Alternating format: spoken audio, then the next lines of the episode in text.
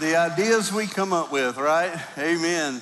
Hey, uh, good morning. How's everybody doing this morning? Everybody doing well? It's good to see you here this morning. Uh, we wanted to just kind of make that video to just celebrate some of the things that we're seeing in, in Madison, Florida. You know, a couple of weeks ago, we launched a campus down there, and God is continuing to do some amazing things. Uh, the, the reality is, we have uh, run out of room already. And so uh, it's, it's just amazing. Amen. Just give praise and honor to God. I mean, God is doing some incredible works down there. In fact, this morning, uh, in our first service, we baptized two, and then in this service today, we baptized three. And, and, and right now, in Madison, Florida, we're baptizing three new believers down there as well. Amen.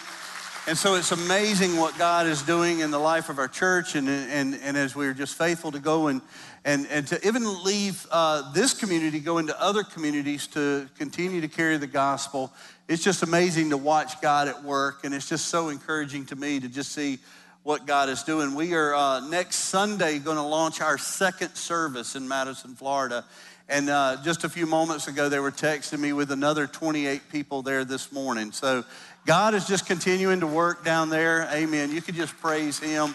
Uh, it, it's really, really just encouraging to me. I know just a little over a year ago, we, you know, we had some people that were coming up from Madison, and then as we begin to connect with those people, they begin to share with uh, us the reality that it would be nice to have something like this down there.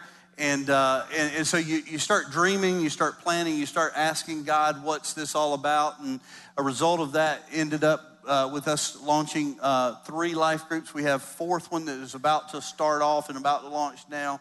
And so God is definitely working in the community down there, and I, I couldn't be more excited um, about that. And, and I just can't wait to continue to share with you all that God is doing in that city. And so uh, God's also doing some incredible things in some other places. In fact, I, I have a few announcements I want to make uh, this morning before we dive into the Word. Uh, first of all, tonight at 6 o'clock, our student ministry, our fusion ministry, our youth ministry is going to have parents' night. And so we want to invite all the parents and the youth to come out uh, for Fusion tonight. It's going to be an exciting time uh, to get everybody together and some exciting things that are happening there in that ministry as well. And then also Donnie Connor, which a lot of you guys know Donnie Connor. He is, uh, he is a part of our church, been a part of our church for about three years. He's also our SBC disaster relief coordinator for our church. And Donnie, uh, whenever there's a, a, disaster, a natural disaster, he'll, he's usually off and, and running to that place. And he's been up in North Carolina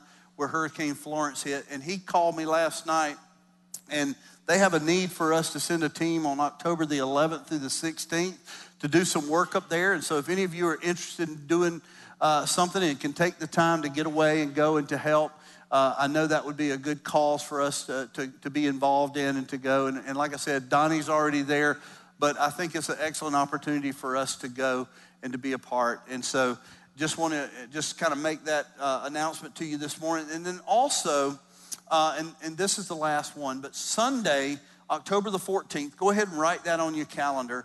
Uh, a date for us to all gather together here on at Sunday on a Sunday night, five o'clock for what we call a one big life group. Now, I know a lot of you are in life groups, and as your life groups, you're, you're all invited to be here. But also, if you're considering a life group or wanting to plug into a life group or just wanting to start a life group or whatever, uh, this this will be for you. Um, we, we want to invite it to the whole church because uh, life groups are really the backbone of our church, and we want everyone to have an opportunity to get plugged in. And, and so this, uh, not this coming Sunday, but uh, October the 14th, Sunday night at 5 o'clock, we also have uh, Andrew Stanley, who is a stand-up Christian comedian that's going to be here and just sharing with us that, that night. He is the son of Andy Stanley from uh, Atlanta. And so uh, just want to encourage you to be here and be a part of that night. It's going to be a, a fun night. It's going to be a, an amazing night. And, and there's only one stipulation – it is a free event, but it's just one stipulation. We're going to move away from sort of the contemporary church model and we're going to move into something more con, uh, traditional. And so, what we're going to be doing that night is listen to this covered dish, okay?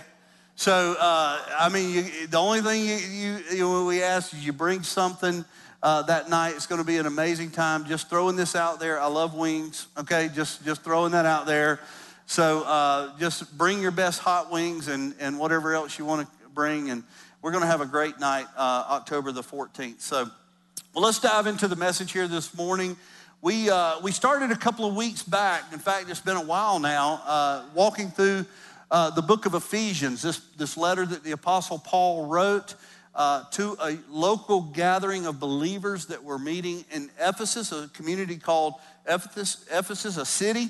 And so uh, we, we started this series called New Life, and we've been talking a lot about our identity in Christ Jesus. In fact, the Apostle Paul, when he starts this letter in chapter one, he starts talking about our identity in Christ and talking about the importance of us understanding our identity in Christ and, and what that means for us. And so we've walked through that. And, and we, we're at uh, Ephesians chapter 2, starting in verse 11 today. This is where we're going to be going. But Paul is going to make a shift. He's going to sort of slide into something else.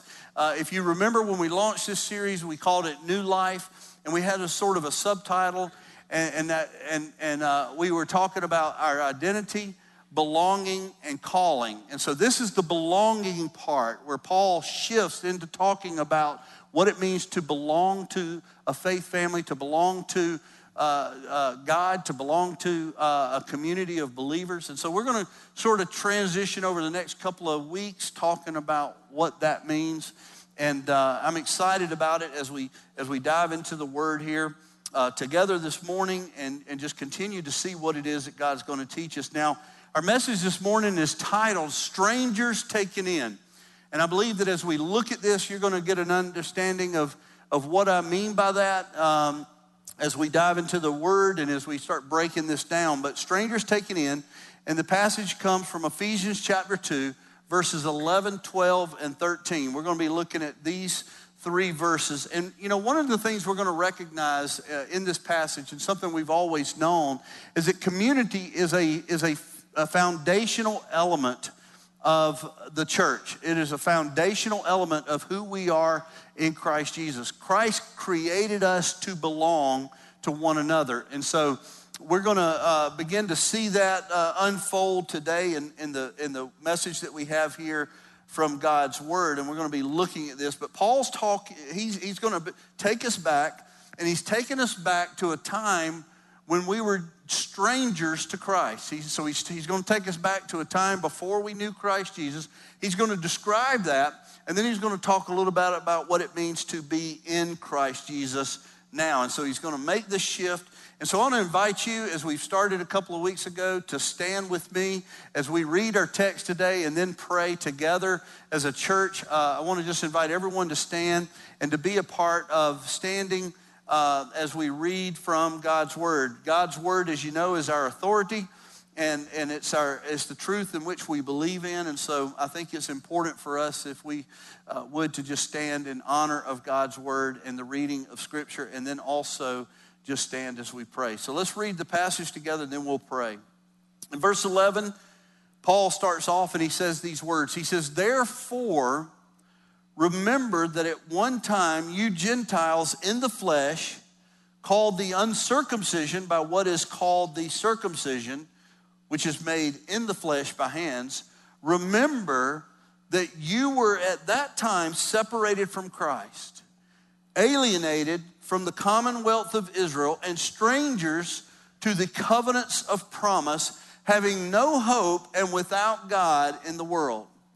Verse 13, he says, But now in Christ Jesus, you were once, uh, you who were once far off have been brought near by the blood of Christ Jesus. How many of you celebrate the reality that at one time in your life you were far off, but today you are near to Christ Jesus? Amen.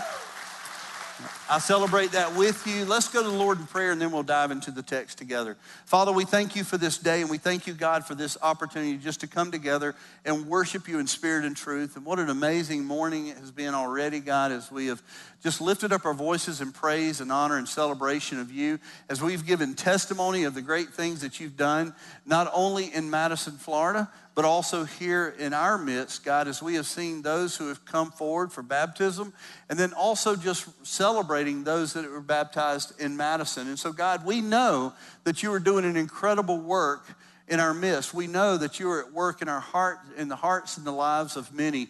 And, and for that, Lord, we are so thankful. We're just uh, excited, God, about how you continue to lead us and guide us in everything that we do. Father, as we dive into your word this morning, I pray that you would just open our hearts and our minds and that you would help us to be really just receptive, God, to what it is that you're wanting to teach us. And Lord, we give you all the praise, honor, and glory. And it's in Jesus' name we pray. Amen. Thank you. You may be seated. Thank you for standing with me here this morning.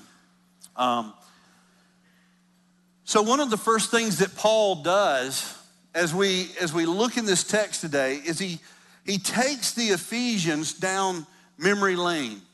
In other words, Paul, at the onset of this text, he's going to, he's going to challenge or call the Ephesians to remember. In fact, twice here in verse 11 and verse 12, he starts off those two verses by saying, remember. So he uses these words, remember. And so he's, the idea here is that Paul is wanting us to, to stop what we're doing, to think for just a moment of, of something that had happened previously in our life. He wants us to look back and to remember something that is important. And I, I look at this and I think, man, it's, it's really amazing how uh, as we go through life, sometimes it is important for us to think back, to remember things that are in our past. We, uh, you know, uh, honestly, throughout our life, we probably re- are, are, constantly remembering things, but we, we probably don't think about how much we remember things. But it always benefits us to look back, especially as we're wanting to look forward, because oftentimes in looking back, we can celebrate those things that are ahead of us. And so in this passage, Paul's going to he, he's going to ask the Ephesians to remember really two things. He's going to ask them to remember the division of their past, and so we're going to be looking at that today. He's also going to ask them to remember the hopelessness of their past. And so we're going to be looking at this and understanding why it is that, that the Apostle Paul would want us to look back, to remember and, and, I, and I think really the, the reason is probably because it just does us good to remember, to remember things. I, I remember back in January when I had the opportunity to go to Beirut. And uh, as I was there visiting with Jordan Cruz, who, you know, was here a couple of weeks back and he was sharing with us the work that they're doing there, uh, we had an opportunity, Jordan and I, along with Marwan, who is the lead pastor there at this church, to go down to the to the city central or central part of the city and, and go and just walk around the city and look at things. And they wanted to show me the city so that I could get a feel for what's happening there in, in Beirut. So we drove down there and we went to a parking garage that was, that was very similar to something that we might go to uh, if we were here in the States. And so we drive into this parking garage and we, we park the car and we get out. And I remember hearing Marwan say this A Blue 3. And I, immediately I wondered what in the world he was talking about until I looked around and I noticed all the columns where we had parked were blue.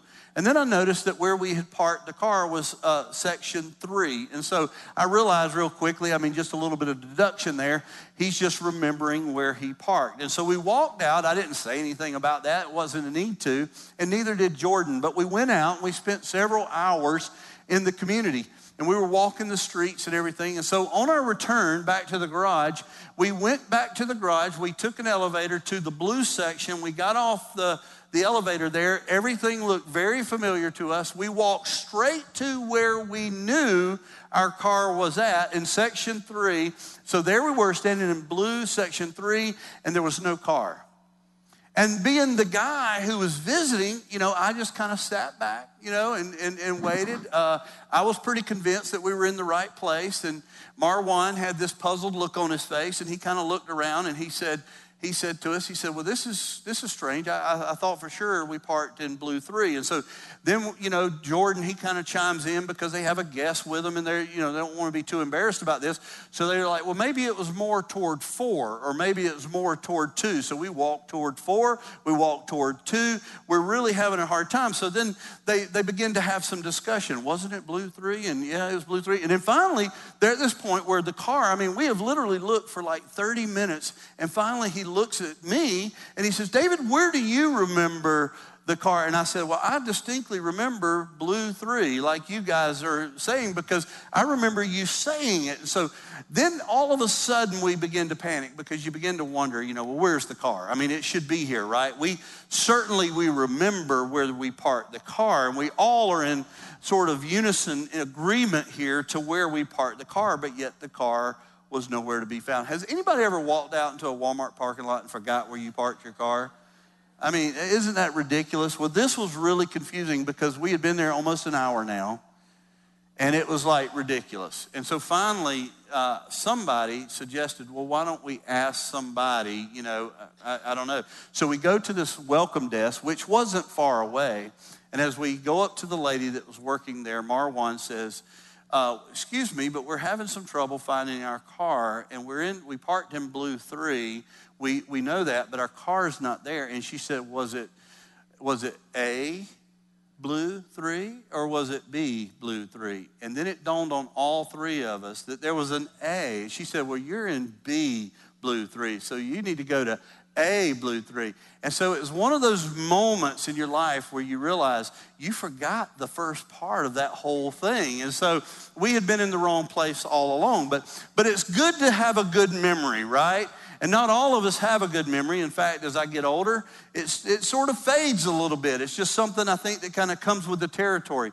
But here in this text, Paul is going to challenge us to think back, to remember some things that are very important for us to remember. And these two things that I've mentioned, he very specifically in verse 11, he says one thing.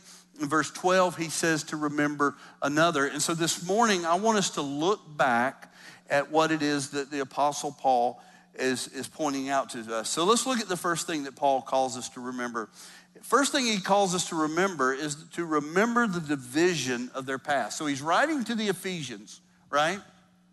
And he writes these words to them. He notice the way he starts off this. He says, Therefore, remember that at one time, and then he, he, he gives them this title. This is a title that we see all throughout Scripture.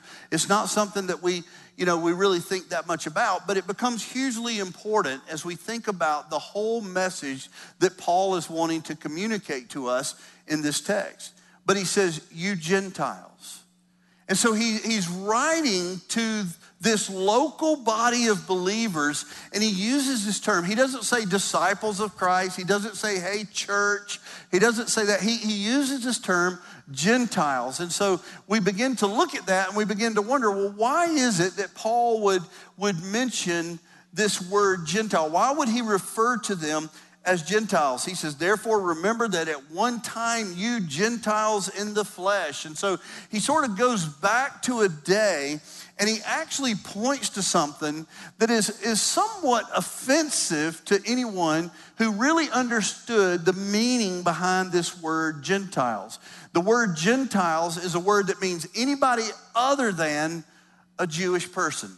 And so the Jews are the ones who sort of came up with this. And if you know anything about their culture during their day, they often saw the Gentiles as being those who were unclean or unpure. In fact, oftentimes they would, uh, when they used this term, they were using it as they referenced even, even uh, unclean dogs. And so it was, a, it was a very sort of offensive term uh, to be considered a Gentile because it was someone who was other than God's chosen people. And so, uh, so as Paul's using this term, he's sort of pointing this out. He says, Remember, there was a day, you Gentiles, and you just have to wonder why it is that the Apostle Paul is sort of picking at that scab, right? I mean, this is obviously something that, that is sort of behind them. They're moving on, they're disciples of Christ. These, this is the church that meets in Ephesus, and the Apostle Paul, he's writing to them, and he calls them you Gentiles. And so he sort of throws that out there for them to process. And, and I, I think as we look at this, we begin to realize that, that there's probably a good reason that Paul is saying this. And it's because ultimately he wants to communicate that Jesus changes everything. And so that's where he's headed, okay? But he says, remember that you, at one time, you Gentiles, and so this word, I really want us to understand this because uh, next week, we're going to be looking at the issue of killing hostility. okay? Killing hostility within a, a community of believers. And so Paul's going to address that. And so he's sort of setting up the stage. He's, he's talking about things that, that might have been offensive or things that might have created hostility because it seemed that the, the, the, the, the nation of Israel were, were those who, who really sort of looked down on everybody else in the world. And as a result, the rest of the world sort of looked down on Israel. And this was just the way it was. And this, this wall of hostility that sort of existed between Israel and all the other nations of the world, it, it, showed itself in the form of racism. It showed itself in the form of elitism. And so it sort of, it was like, we're entitled, you're not. And so it was this sort of, it was this is just a r- really weird time uh, back then. And so, uh, so Paul is, is presenting this truth to them, and he is, ca- he is calling them to remember the division of their past. In other words, he, he says there are things about your culture and about your, your relationships with others that sort of sets you apart, but he's going to move toward this truth that Jesus changes everything. In fact, you know, all through the New Testament, we see where Jesus came, and, and it's, it's obvious by the time we get the Old Testament that salvation was not just strictly for God's chosen people, the people of Israel, but yet uh, it was for all people to know Christ. And, and even Paul and Barnabas themselves, as they embarked on missionary journeys, would go out and they would tell other people that they had been called to be the light unto the Gentiles, to those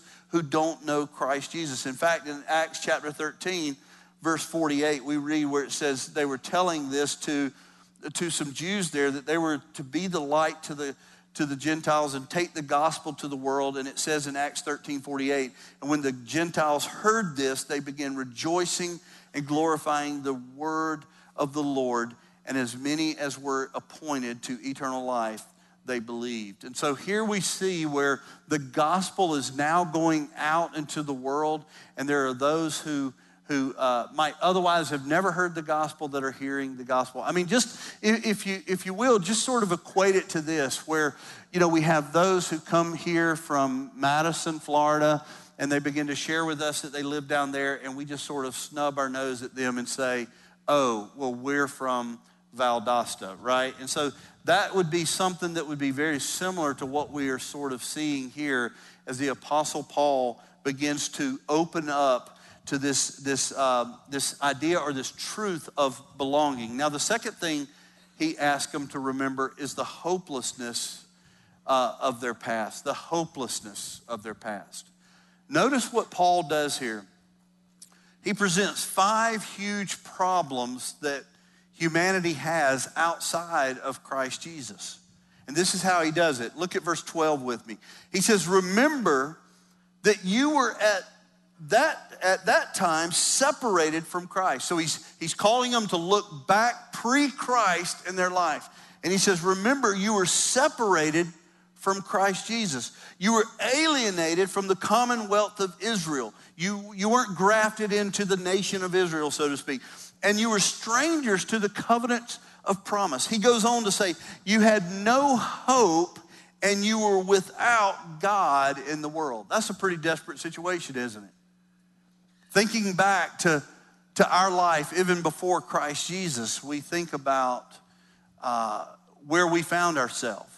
And I don't know about where you were when you found Christ, but I know in my life there was a there was a, a time in my life where I felt a sense of hopelessness and I felt a lack of peace and a lack of contentment. And I felt as though my heart was empty and I was longing for something which I knew nothing about. And so, uh, by the, by the grace of God, God began to woo me with His Holy Spirit. He began to draw me unto Himself. And by grace, I was saved through faith in Christ Jesus. And so, you know, that's for all of us here today that are disciples of Christ Jesus, that's our testimony. That's what God has done in our life. That's how God works in our life. He, he comes into our life and He saves us. And so we see where Paul, he says, remember, remember back prior to Christ Jesus.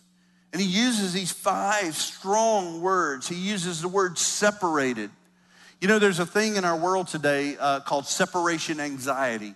And what that means is literally people sort of beginning to experience anxiety when they are separated from their friends or they're separated from their community or they're separated from their family. And so it's a very real thing because we were created to be community. We were created to belong to something. And so Paul, this isn't by accident that Paul is mentioning this reality. He says, he says, before Christ, you were, you were separated from Christ. You weren't a part uh, of, of the family of God. You were living your life in your sin. And in fact, the New Testament tells us that while we were yet still sinners, Christ died for us. And so God was thinking about us when we weren't thinking about Him. We were strangers uh, and we were separated from Christ. He uses this word alienated, another very strong word to, to talk about us being separated or being not a part of, of anything. He uses the word strangers. Uh, you know, how many of us have warned our children not to talk to strangers? Another sort of negative thing to consider. And so he uses this word strangers. Then he says this, and we were outside of Christ, we were living without any sense of hope we were living a hopeless life and we were living without God. And so I, I can't really think of anything that puts us in more of a desperate situation than what we see here in this text. The Apostle Paul revealing to us these things before Christ. You know, I look at these things and I, I think out of all these five, the one that most resonates with me is, is living a life of hopelessness. You know, and, and I, I think for, for most of us as believers in Christ Jesus, we're probably not living a life of hopelessness because we have our hope in Christ Jesus now.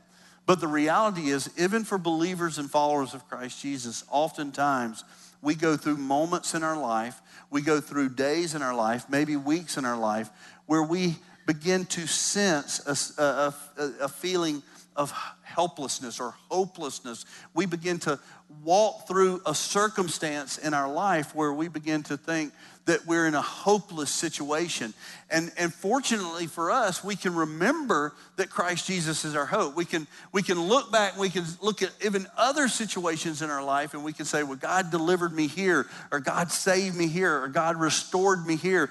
And so, fortunately for us as believers, we can look back and we can say, man, thank goodness for what Christ has done in my life. But there are still those moments. And even, in, even as, a, as your pastor here this morning, if I'm just being completely transparent, there are moments in my life where, uh, even if they're just a blip, in, a bleep in my, in, in my life, even if they're just a moment in my day, sometimes I can get this overwhelming sense of hopelessness. And I have to turn back to Christ Jesus. And that's exactly what Paul's going to do here. So, Paul has, has challenged them to be reminded of these two very devastating moments in our life.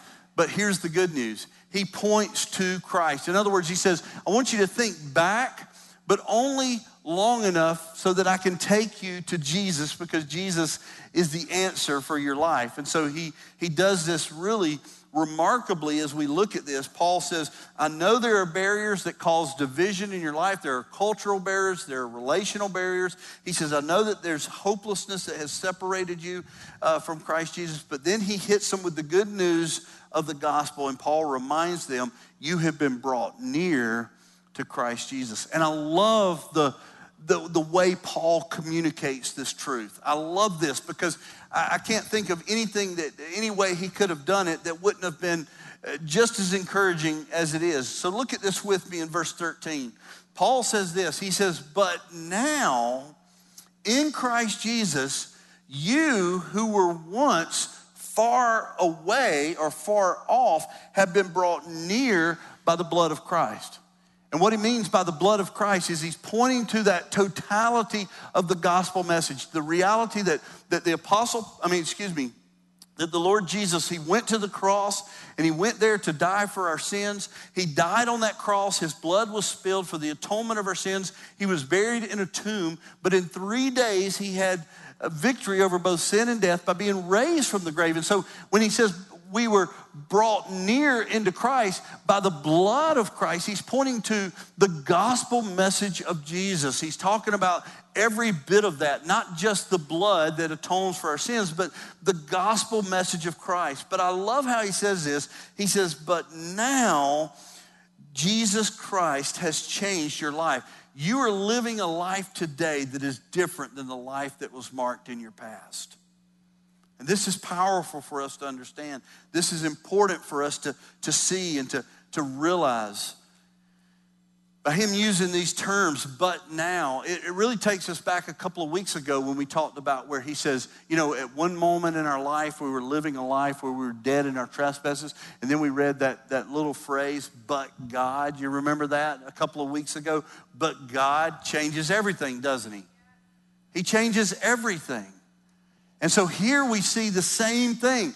This used to be, but now in Christ, you who were once far off have been brought near. Jesus changes everything. He tears down the walls of hostility. He tears down the walls of hopelessness. He tears down the walls of loneliness. He tears down all of these walls that exist in our life, and we have been brought near by Christ Jesus. No longer are we far away. And that is a beautiful thing. I know it is for me, and I hope it is for you as well. Amen. It's a beautiful thing. Now, before I, I finish this up, I, I just want to um, I, I want to just kind of explore this terminology that, that Paul uses because we actually see this all throughout the scripture. And in fact, the, the, the, fact that Paul took us back to the Old Testament when he, when he, was, when he was talking about Gentiles, he was sort of giving us this overview of the Old Testament. We see this other phrase where he says, You were once far, but now you're near. This is actually something that we see all through the scripture.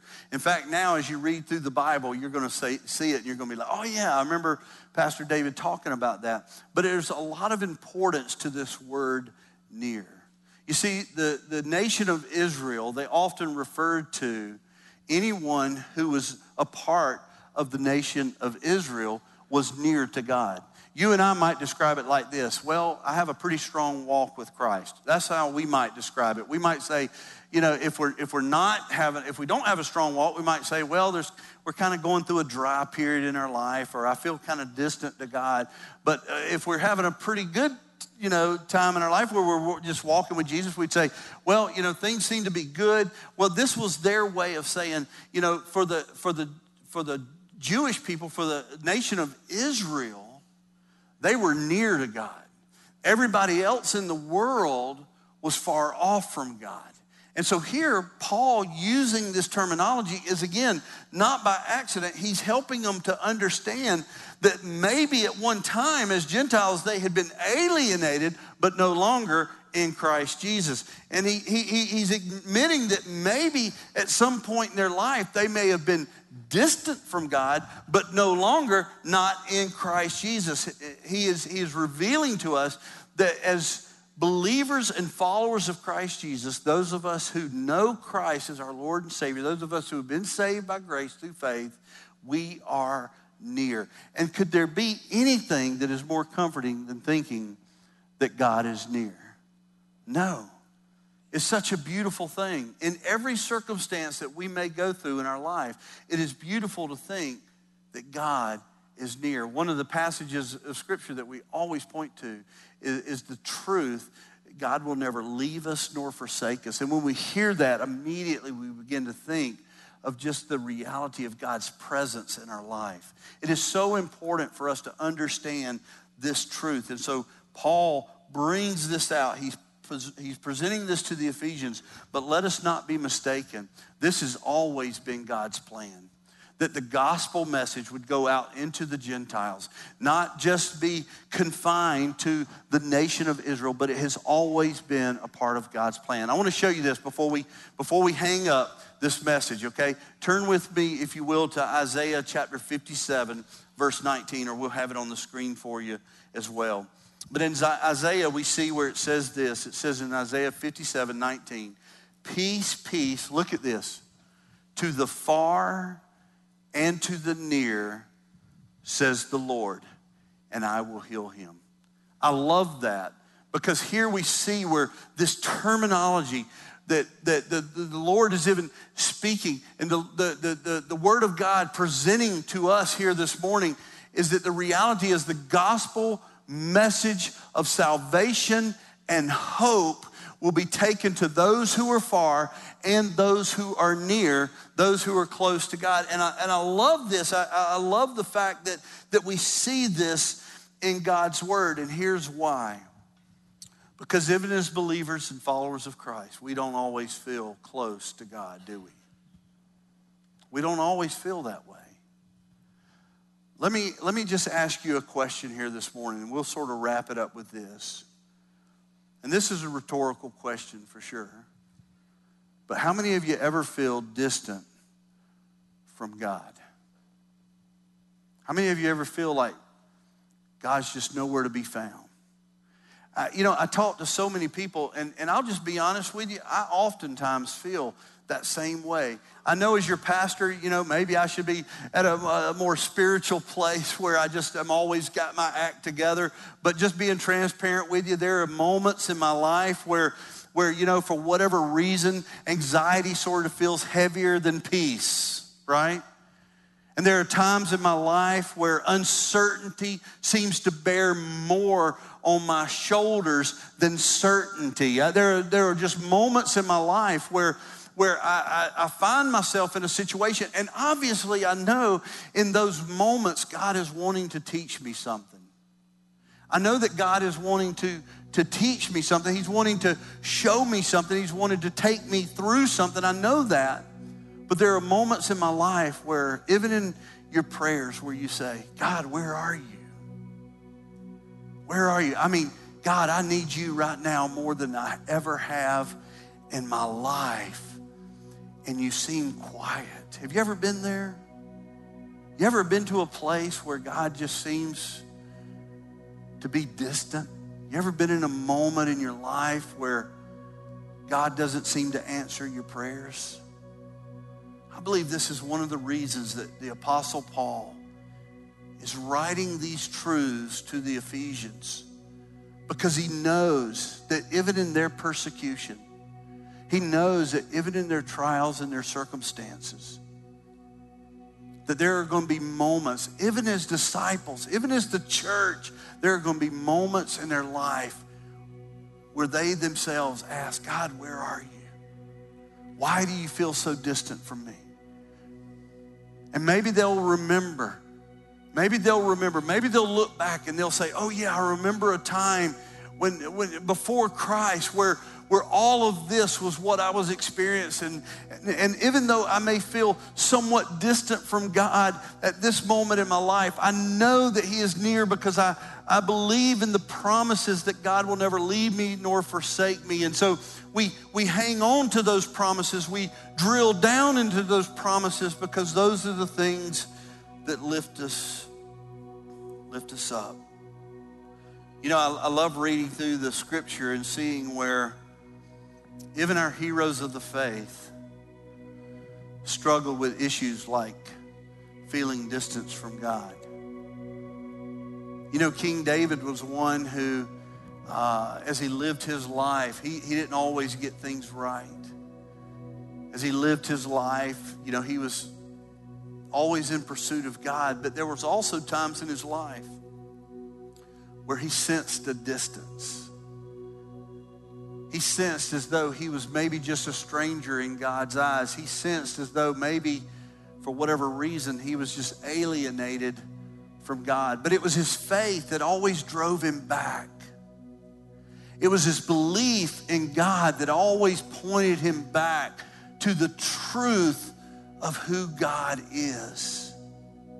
And so, David, as a, as a psalmist, as one who wrote many of the Psalms, he would write of this often. He would, he would often give testimony that God, I know that you are one who is not far but near. And I love that about his writings. Real quickly, I want to give you Psalm 9, verse 10. And he says this